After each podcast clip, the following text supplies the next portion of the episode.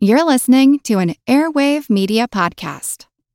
If you're struggling to lose weight, you've probably heard about weight loss medications like Wegovy or Zepbound, and you might be wondering if they're right for you.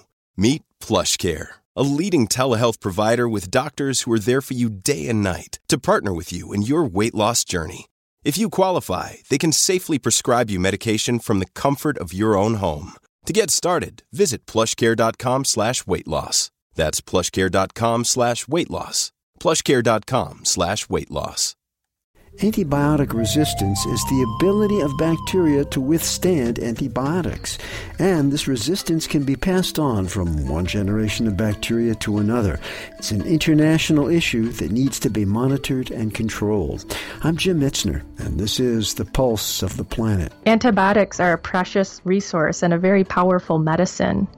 Most Western countries, like the US, require a prescription to use antibiotics. But in a lot of other countries like India and China and much of South America, people can simply walk into the pharmacy and ask for an antibiotic.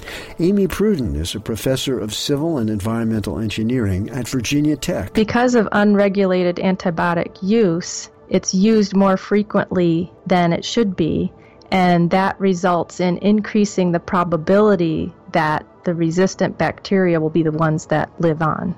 A critical strategy to fighting antibiotic resistance is monitoring. Right now, we just don't have the kind of baseline data that we need in terms of where are the antibiotic resistant bacteria, how many, what antibiotics are they resistant to, and what kind of genes do they carry we need to do monitoring in different countries, and then that way we can learn about the relationship between their laws and regulations and practices and the levels of antibiotic resistance in their water and air and food. In order to monitor antibiotic resistance, we can actually harvest the bacteria DNA and study that DNA and see what kinds of antibiotic resistance genes that they carry. We'll hear about a new way of monitoring antibiotic resistance in our next program. Pulse of the Planet is made possible in part by the Center for Earth and Environmental Nanotechnology and the National Science Foundation.